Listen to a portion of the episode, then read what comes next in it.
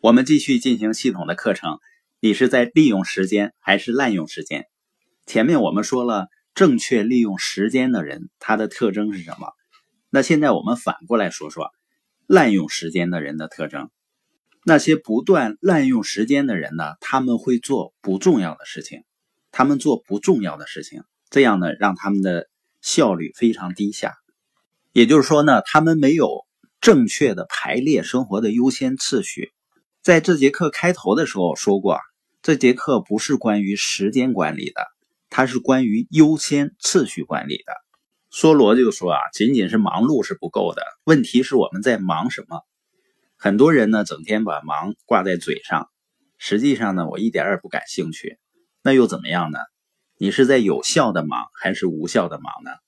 如果你很忙，效率却很低，只能说明呢还很笨。当然呢，笨也不是天生的，也是学会的。关键呢，你是在向效率很高的人在学习，有结果的人在学习，还是向效率低下的人在学习？对于多数人来说，要想正确的排列好生活的优先次序呢，也需要教练来指导的。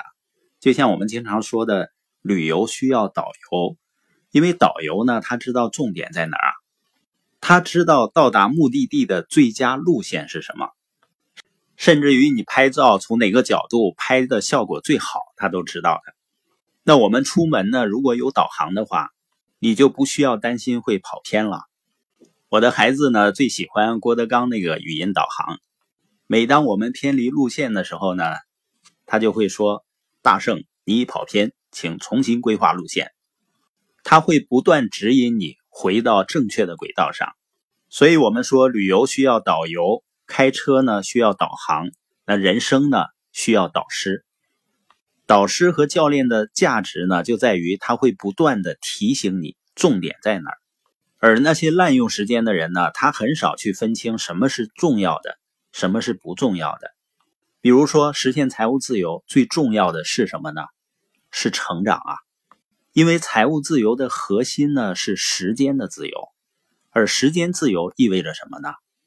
有人或者钱在为你干活。那凭什么呢？很多人很难建起来团队，或者呢一投资就亏钱。为什么呢？就是没成长啊。